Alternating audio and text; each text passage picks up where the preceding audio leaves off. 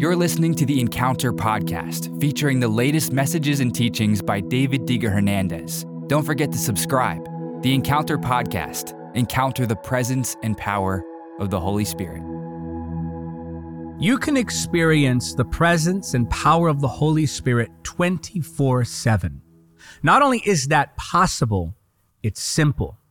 And we're going to look at the scripture regarding this topic so that you can walk in that awareness of the beauty of the Holy Spirit's presence all the days of your life, in every moment of your life. And at the end of this teaching, I want to pray with you that you would encounter the presence and power of the Holy Spirit in a very unique and powerful way. 24 7 awareness of the Holy Spirit's presence. That's possible. You can walk day by day, moment by moment, aware of the presence of your friend, the Holy Spirit. Even in trying times, even when you're facing moments of sorrow, moments of loss, moments of frustration, even when you're facing things that anger you or even confuse you, even in those moments, you can be keenly aware of the nearness of the presence of the Holy Spirit because He dwells in you. He can't get any closer than dwelling within you. The Holy Spirit doesn't come and go. The Holy Spirit abides with us as children of God, and we can experience the reality of that presence by simply being aware of Him. When you sense the power of the Holy Spirit, in those moments when you feel close to God, it's not that God is coming closer. Rather, it's that you are becoming more aware of his presence. And this awareness of his presence is going to be quite key to you encountering his presence 24 7. Now, there's a difference between sensing the Holy Spirit's presence and feeling the Holy Spirit's presence. Because let's just be honest, you're not always going to feel the presence of the Holy Spirit, as in, you're not always going to emotionally feel him or physically feel him. Sometimes in the presence of the Holy Spirit, you might feel like weeping Sometimes you might feel with joy overflowing like laughing. Sometimes you may feel just that love, that nearness, and you're just feeling close to Him in your emotions. Other times you may feel Him in a physically manifested way. Some people feel heat. Some feel like a weight come on the room. Others feel like electricity moving up and down. These are physical manifestations of the Holy Spirit's presence and power. Now, to be clear, I am not saying that 24 7, every moment of every day, you're going to feel the Holy Spirit in your emotions. And I am not saying that every moment of every day you're going to feel the power of the Holy Spirit physically, but that doesn't mean that you can't experience His presence 24 7. That doesn't mean that you can't experience His power 24 7. So, what do I mean when I say that you can walk with Him in this way 24 7? I'm talking about the sense in the spirit of His presence. Now, how do you explain spirit sense? Those who are born again are born again of the spirit and they develop a whole new sense, the sense of the spirit. That's discernment, hearing the voice of God, uh, sensing his presence in your spirit. This is not to say again that you can always feel him emotionally or physically, but this does mean that you can walk in that awareness of his presence in the spirit realm. Now, this is something that's difficult to communicate because the sense of the Spirit is not something that everyone can understand. When you were born again, you were born again in the Spirit with new senses. So, how do you explain sight to a man who was born blind?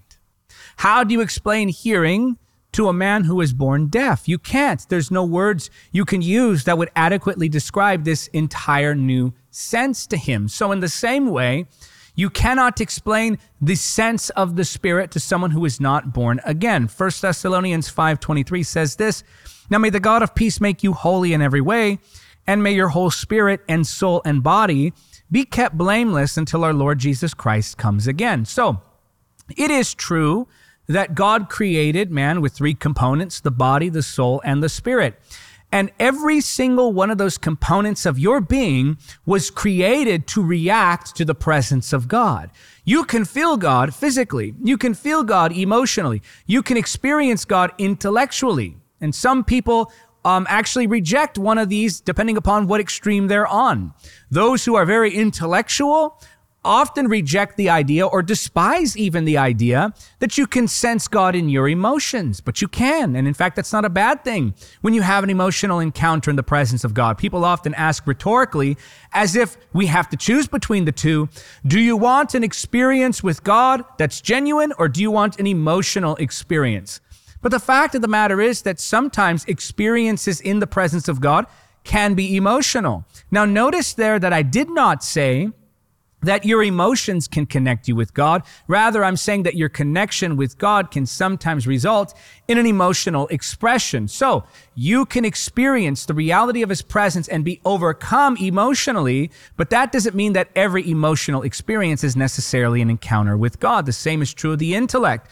Those who are very heavily tilted toward ex- emotional experiences or those who enjoy those emotional encounters, uh, typically despise experiencing God in the intellect. They say things like, well, I don't need theology. I don't need doctrine. I don't need head knowledge.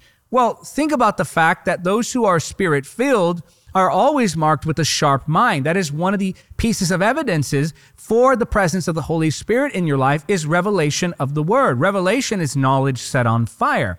So you can experience God in your intellect. Those who are a little more emotional, often despise the idea that you can experience God in your intellect. And those who are a little more intellectual often despise the idea that you can experience God in your emotions. But both are valid encounters in the presence of God because, as I said a moment ago, everything in your being was created to react to the presence of God. So you can experience God physically, where you sense his power on your being. You can experience God intellectually and emotionally, which is to experience him in the soul, but you also sense him in the spirit. And this is the greater, deeper knowing, that inner witness, that constant faith, that constant connection, that constant awareness of the reality of his nearness.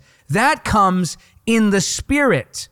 Just because I don't feel him in my emotions doesn't mean he's abandoned me in the spirit. Just because I'm not thinking about him intellectually or receiving some great revelation doesn't mean I'm not experiencing God in the spirit. Just because I don't feel his power manifested on my physical being every moment of every day doesn't mean that the Holy Spirit has abandoned me because he is joined to my spirit. He that is joined to the Lord is one spirit with him. And so I'm talking about living in the reality of the awareness of the Holy Spirit's presence in the Spirit. Am I guaranteeing that you will always feel Him emotionally? No. Am I guaranteeing that you will always have everything figured out about Him? No. Am I guaranteeing that you will always feel him physically? No. And you shouldn't panic when you don't sense him in those areas of your life. Rather, you should fall back on what the word declares, and that is that the Holy Spirit abides with you. And once you put your faith in the word, eventually your emotions and experiences catch up to what you know by faith in the spirit. And so I'm describing the sense of his presence in the spirit. This is greater than just feeling him emotionally. This is greater than just feeling him physically. And again, there's no issue with those. God does nothing without purpose. Every aspect of your being is made to respond to God. So you experience him by being aware of him. And there's other keys that I'll give you that are practical. Uh, but first, I want to say this to you to have his presence and to experience his presence are two different things. Every believer, read Romans 8 9, every believer has the Holy Spirit. But that doesn't mean that every believer is always aware of that presence that abides in their life. That doesn't mean that every believer is living in the full benefits of the presence that abides in their life. Many believers actually go without even acknowledging the presence of the Holy Spirit. They try to do things in their own strength, or they go about their day without ever once remembering that His presence abides in them. And that is to live a life that is of unhealthy independence. We need reliability upon God. We need to learn to surrender, to yield, and to depend upon the presence of the Holy Spirit. So understand this about God's presence. There is the omnipresence of God. Psalm 139, 7 to 12 says this I can never escape from your spirit. I can never get away from your presence. If I go up to heaven, you are there. If I go down to the grave, you are there. If I ride the wings of the morning, if I dwell by the farthest oceans, even there your hand will guide me and your strength will support me. I could ask the darkness to hide me and the light around me to become night. But even in darkness, I cannot hide from you. To you, the night shines as bright as day. Darkness and light are the same to you. So here the scripture is describing what I call the everywhereness of God. In other words, God is everywhere at all times. This is his omnipresence. Then there is the indwelling presence, as we see in 1 Corinthians chapter 6, verse 19, and 1 John 4, 4. Let's first read 1 Corinthians chapter 6, verse 19, where Paul writes, Don't you realize that your body is the temple of the Holy Spirit, who lives in you and was given to you by God. You do not belong to yourself. So there we see that in the being of the believer resides the presence of the Holy Spirit. 1 John 4 4 says, Little children, you are of God and have overcome them. For he who is in you, this is speaking of the Holy Spirit, is greater than he who is in the world. So we see that the believer has the Holy Spirit dwelling in them in a way that the unbeliever does not. Sometimes it can seem as though there's a contradiction between the reality of the omnipresence of God and the indwelling presence of God. After all, if God does dwell everywhere, what then do we mean when we say that the Holy Spirit dwells in the believer? Well, this is a heightened level of influence where the Holy Spirit dwells in the believer as a seal for their salvation in a way that distinctly marks them and separates them from a non-believer. This isn't to say that the Holy Spirit isn't aware of what's going on in the life of the unbeliever, but this is to say that his influence affects the believer, his presence affects the believer in a way that it doesn't affect the unbeliever. So the indwelling presence of God is reserved for just the believer, those who've placed their faith in Christ. If you've put your faith in Christ, you're born again. You received the Holy Spirit at the very moment that you were saved. So there's the omnipresence of God. This is the everywhereness of God, the indwelling presence of God. This is the Holy Spirit in you, that heightened special influence reserved just for those who've put their faith in Christ. And then finally, we see the manifested presence of God, such as we see in Acts chapter 1, verse 8. But ye shall receive power. After that, the Holy Ghost is come upon you, and ye shall be witnesses unto me, both in Jerusalem and in all Judea and in Samaria, and unto the uttermost parts of the earth, uh, uttermost part of the earth. So here we see in Acts chapter 1, verse 8, that even though the born again believers were saved and therefore had the Holy Spirit, that there was yet another level of influence that was to come upon them for the purpose of ministry service and kingdom expansion. It was now the founding of the church, and this is now a different type of influence that the Holy Spirit gives. So the Holy Spirit in you saves you, redeems you, sanctifies you. The Holy Spirit upon you helps you to carry out kingdom work. The Holy Spirit in me is for salvation. The Holy Spirit upon me is for the work of the kingdom. And so the Holy Spirit is in every believer, but not every believer is walking with the Holy Spirit in such a way to where now that influence is allowing them to carry out the work of ministry. Mark chapter 5, verses 25 through 30, we see something interesting. A woman in the crowd had suffered for 12 years with constant bleeding. She had suffered a great deal from many doctors, and over the years she had spent everything she had to pay them.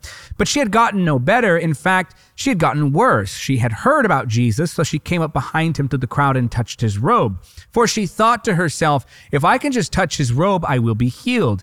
Immediately the bleeding stopped, and she could feel in her body that she had been healed of her terrible condition. Jesus realized at once that healing power had gone out from him. So he turned around in the crowd and asked, Who touched my robe? Now, is the Bible saying here that the Holy Spirit left Jesus? No, it's talking about an actual physical power that manifested in this world, in this realm. There's a tangible quality to the power of the Holy Spirit that can be felt physically.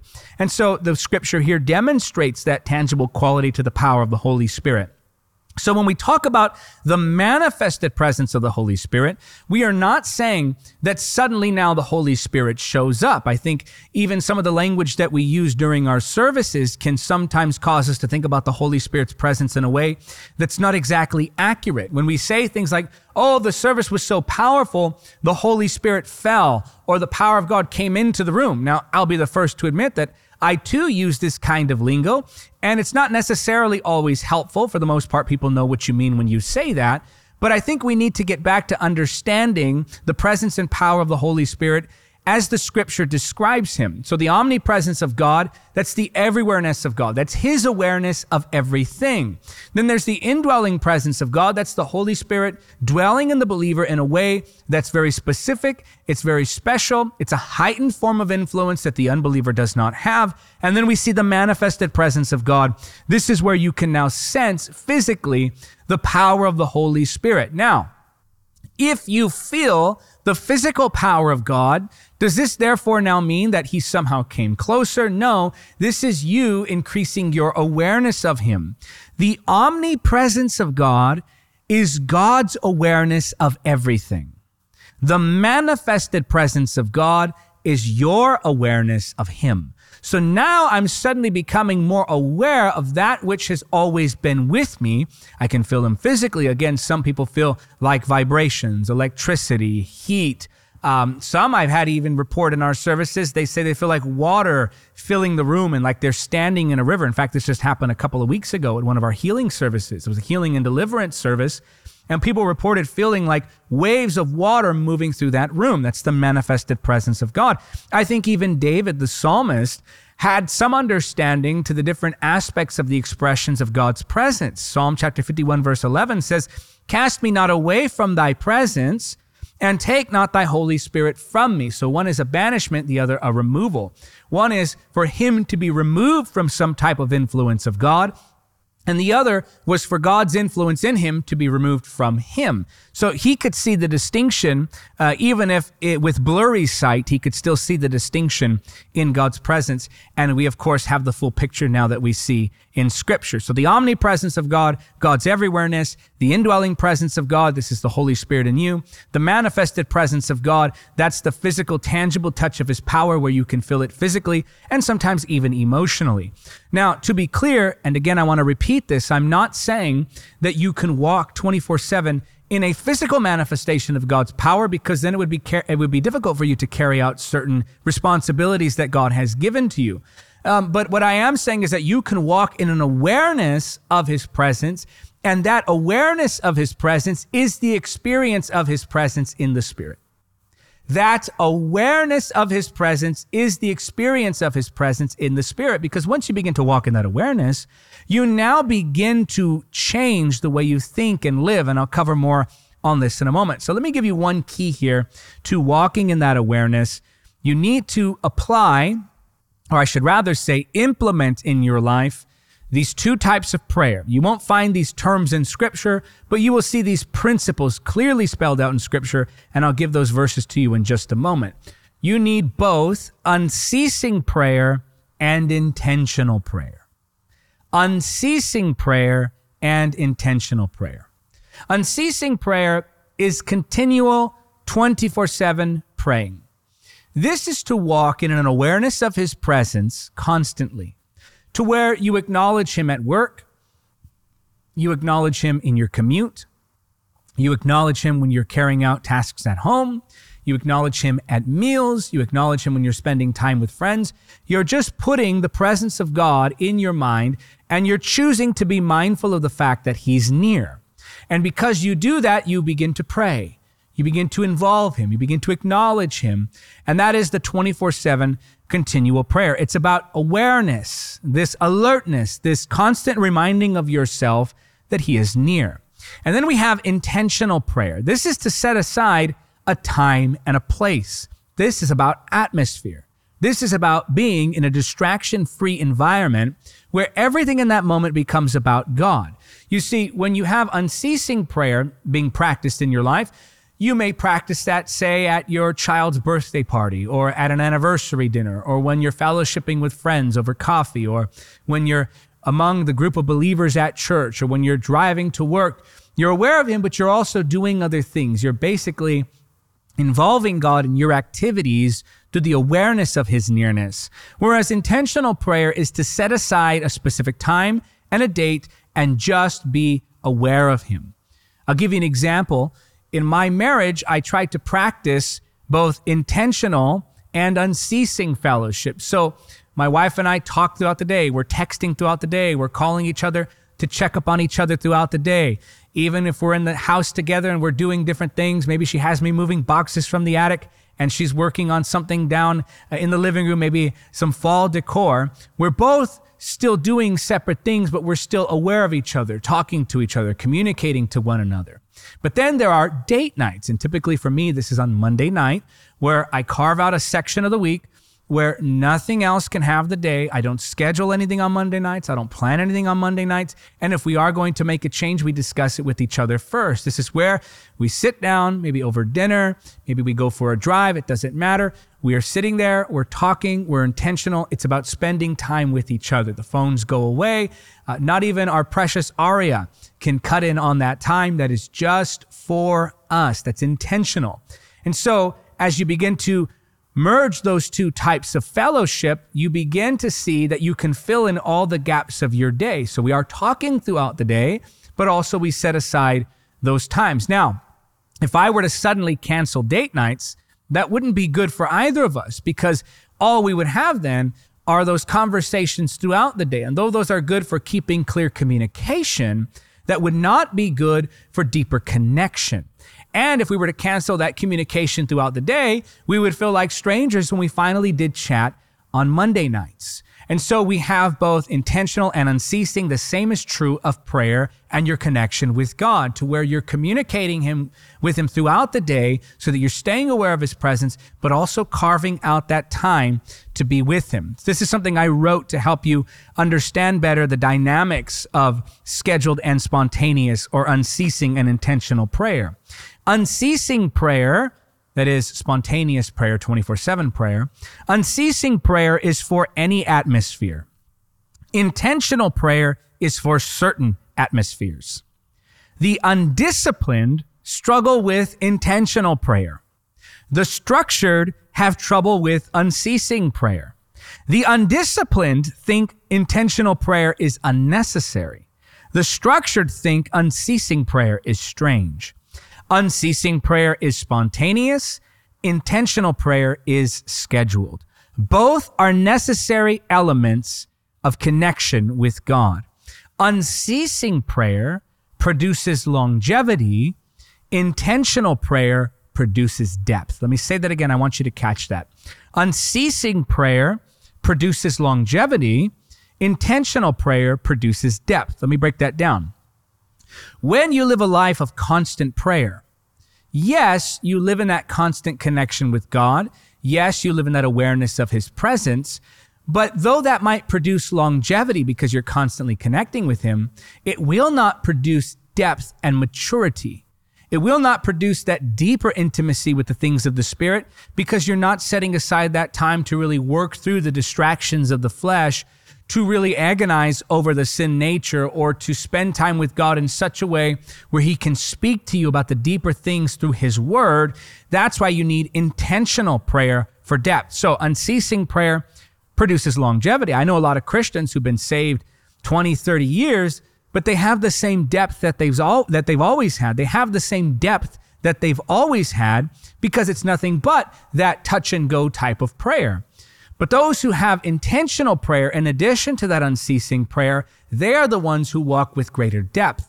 There's a, a stronger manifestation of glory that you can sense on them because they're spending more time in that secret place with the Lord. Now, those who are a little more loose, maybe a little bit more spontaneous, they're a little bit more of a, uh, some, what you might call a free spirit they think that intentional prayer that's religious well i talk to god throughout the day I don't really need to schedule any time. Do you pray? How often do you pray? Well, all I do is talk to God, you know, as I go about my tasks and as I go about my day. I just live my life and just talk to God every now and then. Well, they're going to have a little bit of trouble with intentional prayer because they're not as structured as someone maybe who's more intentional. And intentional people may be able to carve out that section of their day for prayer and study of the word, but they might find that constant, spontaneous speaking with God to be a little silly. They may even, sadly, be embarrassed by talking to God uh, throughout their day, lest people think that they're crazy. So, this is why I say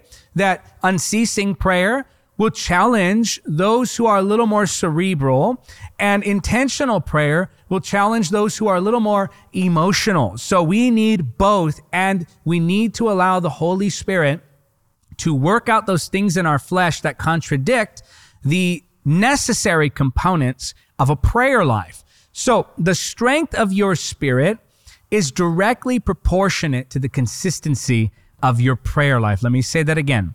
The strength of your spirit is directly proportionate to the consistency of your prayer life. Several years ago, I had a vision, and in the vision, I saw myself, and within me, I could see this bright, glowing orb. And on top of the orb was a layer of dirt. And on top of that layer of dirt were all of these tiny structures that look like buildings. And I would see that the orb would shrink. And when that orb or that ball of light would shrink, the dirt would become uneven. And when the dirt became uneven, the structures that sat upon the dirt would begin to collapse. Yet when the orb began to grow, the dirt would again become smooth and even, and the structures would once again stand tall. They would be organized. I prayed for the meaning, the interpretation of this vision. The Lord spoke to me clearly. That orb represented my prayer life. That dirt represented my life. And those structures represented all of the responsibilities that God had given to me my marriage, my finances, the ministry that He entrusted me to steward, my connections with people, relationships, all of it, that was represented in the structures. Now, whenever my prayer life was strong, the orb would grow, the dirt, my life would be less chaotic, it would become even, there would be order, and the structures would stand upright. Whenever my prayer life would shrink, my life would become disorderly and all of the structures would fall over. And so this, of course, is why it's important that we schedule prayer. We have to remember the ceremony of prayer. Few believers understand this today. And I'm not saying that to be condescending, and I hope it doesn't come across that way.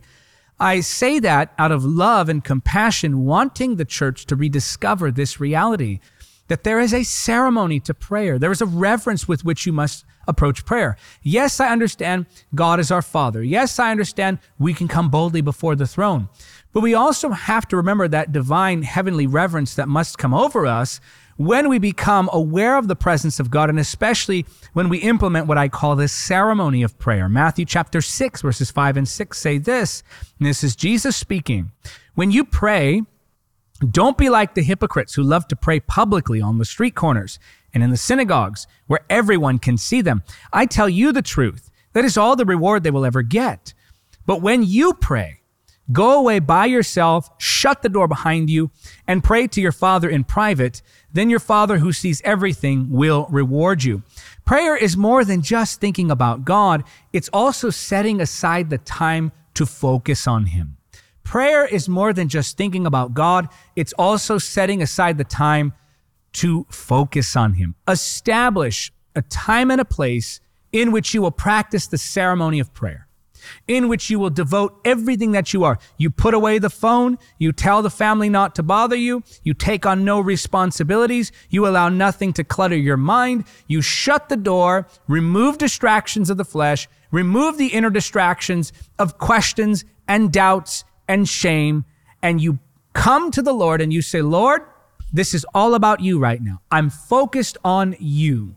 And I just want your presence. I want nothing else. And you carve out that section of your day to implement the ceremony of prayer, and you will find that you will sense deeper realms of glory, that you will walk in greater measures of power, that the character and the nature of Christ will grow exponentially in you. It'll change your perspective. It'll change your mood. That's not why we do it, but that's part of the benefit of spending time with the Lord in this way. Yes, He's everywhere at all times, but your mind is not always focused on Him. Jesus practiced prayer in this way. Mark chapter 1, verse 35, the scripture tells us very early in the morning, while it was dark, Jesus got up, left the house, and went off to a solitary place where he prayed. Luke chapter 5 verse 16, the scripture tells us Jesus often withdrew for the wilder- to the wilderness for prayer. So here we see in the life of Christ that he's modeling for us this lifestyle of prayer that is carried out in places of seclusion. I'm not talking about living a lifestyle of isolation. I'm talking about creating moments of seclusion between you and the Lord. This is about cultivating an atmosphere. Mark chapter 14, verse 49 says, and this is Jesus asking, Why didn't you arrest me in the temple? This is when they came to arrest him in the garden. I was there among you teaching every day, but these things are happening to fulfill what the scriptures say about me. Now, of course, we understand here that Mark chapter 14, verse 49 is attached to a crucifixion narrative, or at least leading up to the crucifixion narrative. And we understand that this is a story that's being told. But something I want to note here about the ministry of Jesus that we see very plainly told to us from this verse is that Jesus was in the temple. He says, I was teaching there every day. Contrary to popular belief, Jesus was not 100% spontaneous in the way that he carried out ministry. In fact, he was 100% intentional. Everything that he did was according to the plan of God. So, this idea that we as Christians are supposed to take this hippie like mentality to prayer, where, man, I just flow with the wind, I just go as I go, I just do as I please, and I wander around, there's no structure.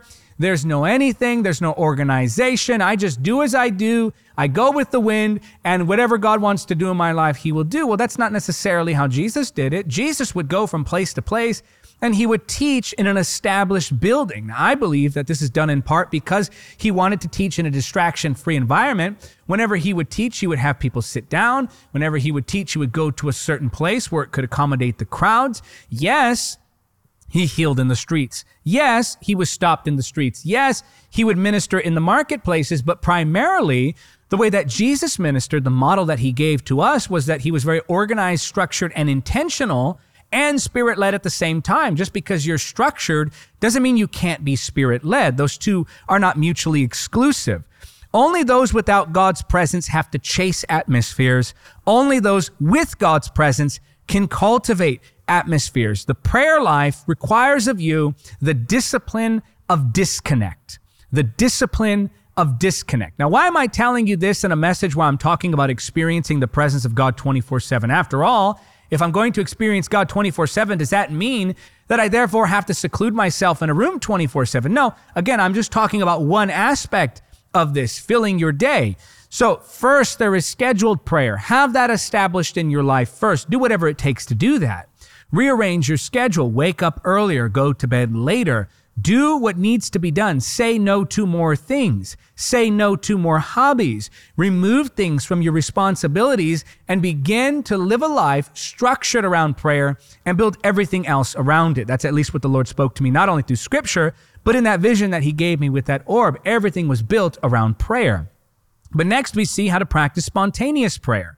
When you become aware of the Holy Spirit's constant nearness, every room is a prayer room. 1 Thessalonians 5:17 very plainly tells us, never stop praying. Is this literal? Not necessarily. This just means that you live in the constant awareness of his presence and you're keeping those lines of communication open between you and God. This is a commitment to remain prayerful, to remain mindful of God. This is the practice of the presence of God. We need to pray about everything. According to Philippians chapter 4 verse 6, don't worry about anything Instead, pray about everything. Tell God what you need and thank Him for all He has done. Some of us worry about everything and we don't pray about anything. When the scripture tells us, don't worry about anything, but pray about everything. You must pray about everything. Is this given to us to be taken literally?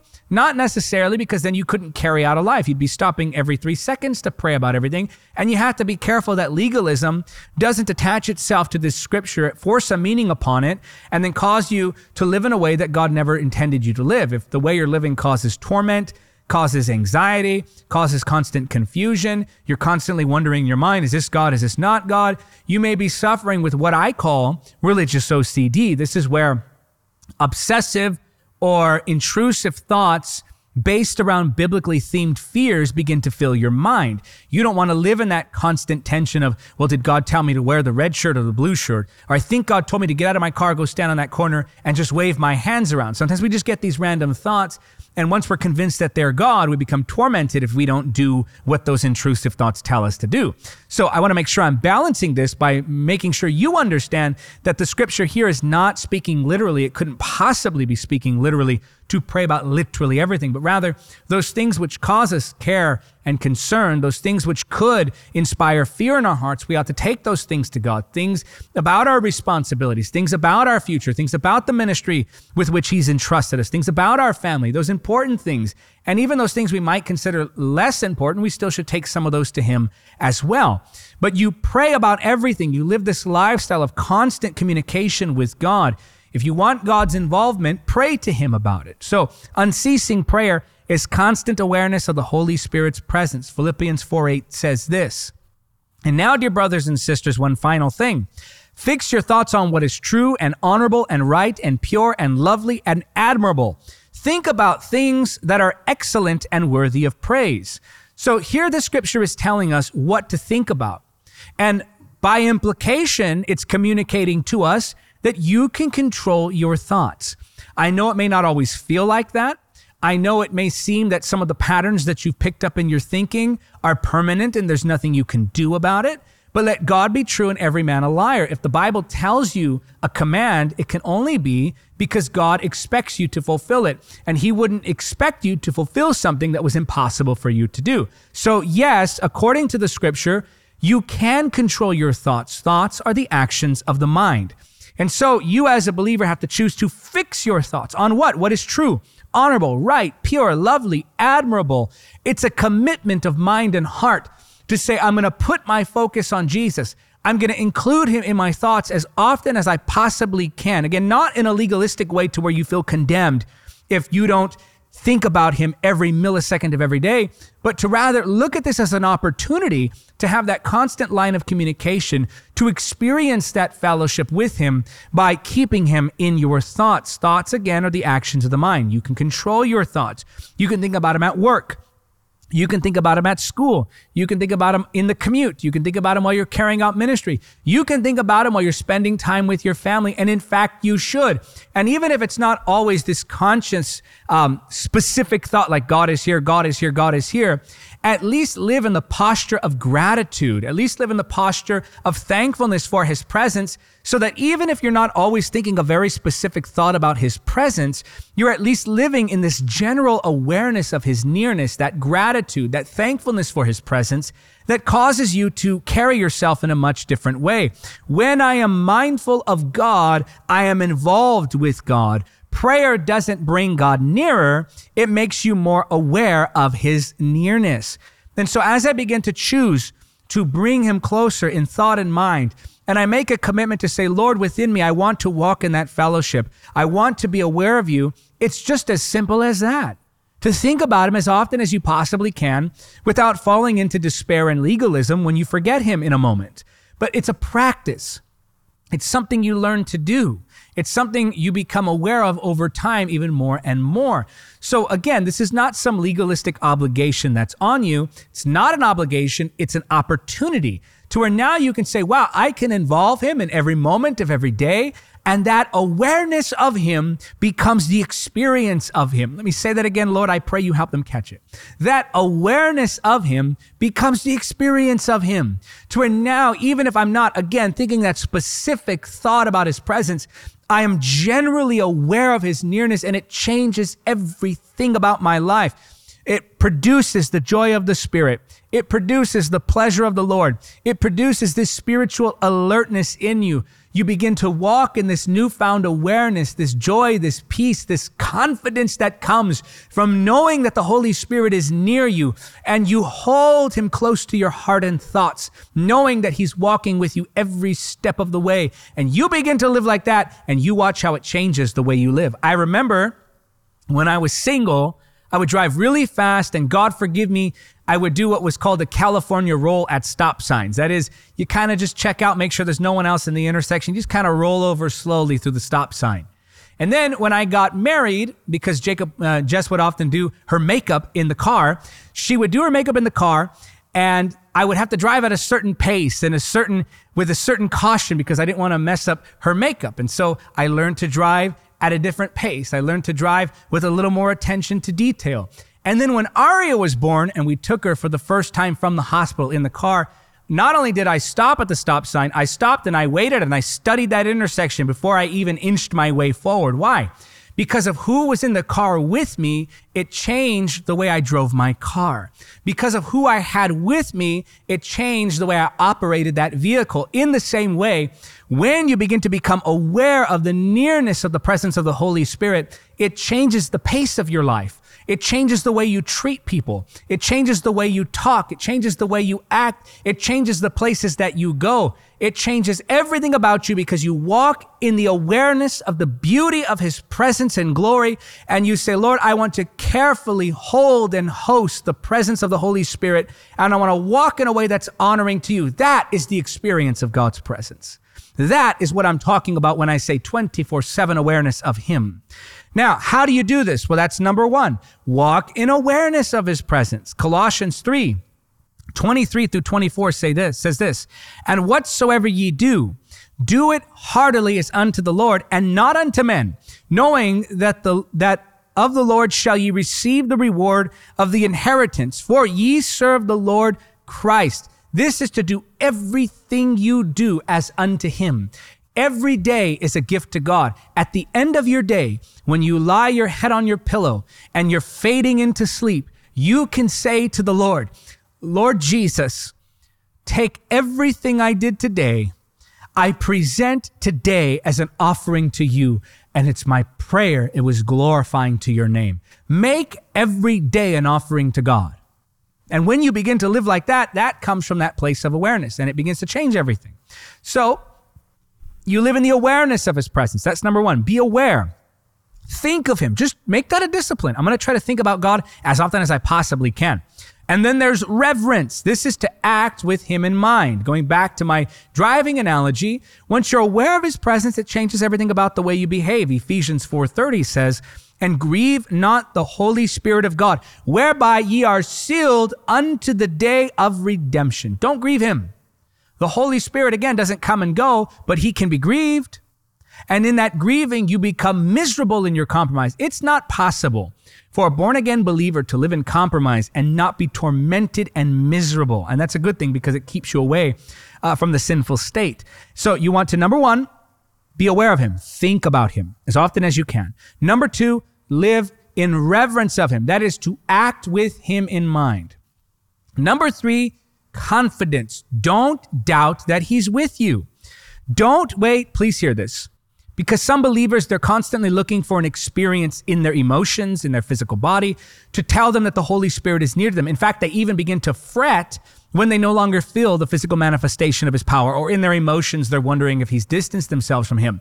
And because of this, they become scared. They become uh, bound by legalism. They live in torment. What did I do? Did I do something wrong? Did I upset him?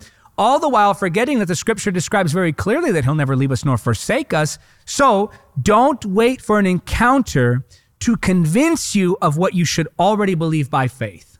I want to say it again, get it in your spirit.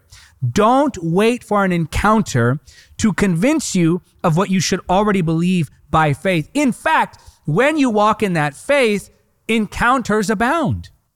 When you walk in faith, you're more likely to experience the presence of God in a manifested way. In fact, as you begin to become more aware of his presence, encounters with his manifested presence and power become more frequent in your life and even more intense.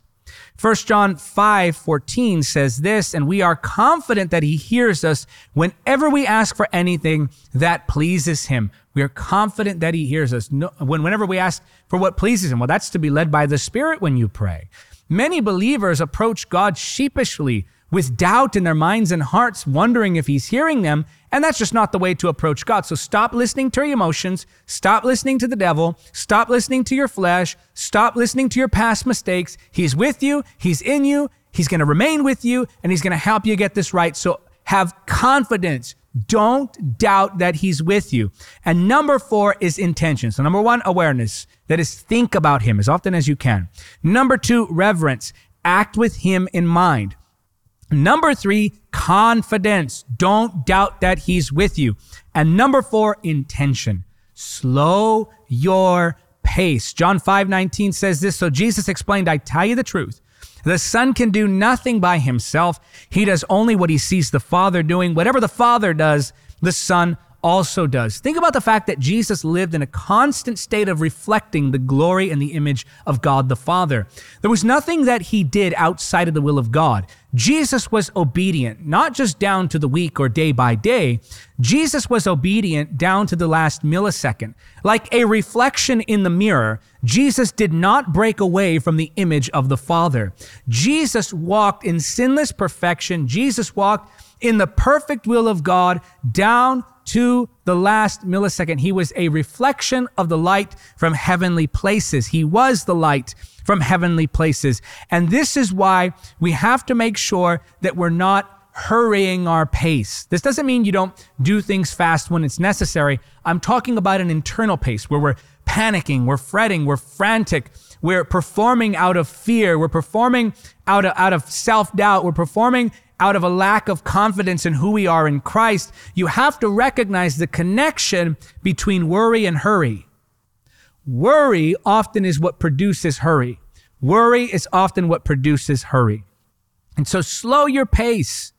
If you are living at a pace that doesn't allow for prayer and reflection on God's presence, you're living at a pace that's too fast and you need to slow it down. So again, awareness, think of him. Reverence, act with him in mind. Confidence, don't doubt he's with you.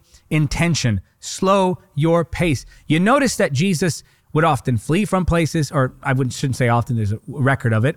Uh, Jesus would heal the sick. Jesus would cast out devils. Jesus would raise the dead. But you never saw that Jesus panicked. You never saw in scripture Jesus rushed. Why? Because Jesus was never late. And Jesus was never late because he walked in the pace of grace. He walked in union with God. When you walk with God, you'll never fall behind. When you walk with God, you'll never go too far ahead. When you walk with God, you walk in that perfect will of the Father. And part of that is just slowing it down, being aware of His presence, reverencing the nearness of His presence, living and acting in a way that is conscious of His nearness. And then, of course, also having that confidence in His nearness. This is how you experience the presence of the Holy Spirit 24 7. Again, experience Him by the Spirit to live in that influence don't look for always that encounter. They happen and they're wonderful, those encounters with God, where his power is manifested or you sense him in your emotions. Those are great. But even when you don't have those, you can still live under the influence of that internal presence within your life. Father, in the name of Jesus, come on, let's pray. I'm going to pray that the Lord would give you an encounter in his presence now. Father, I thank you. Your presence and power surround us. Even now, I'm telling you right now, I can sense Him so strong. I am so aware of the Holy Spirit's presence right now. Father, let them have that awareness. Let them have that awareness, I pray. Stir their faith to overflowing.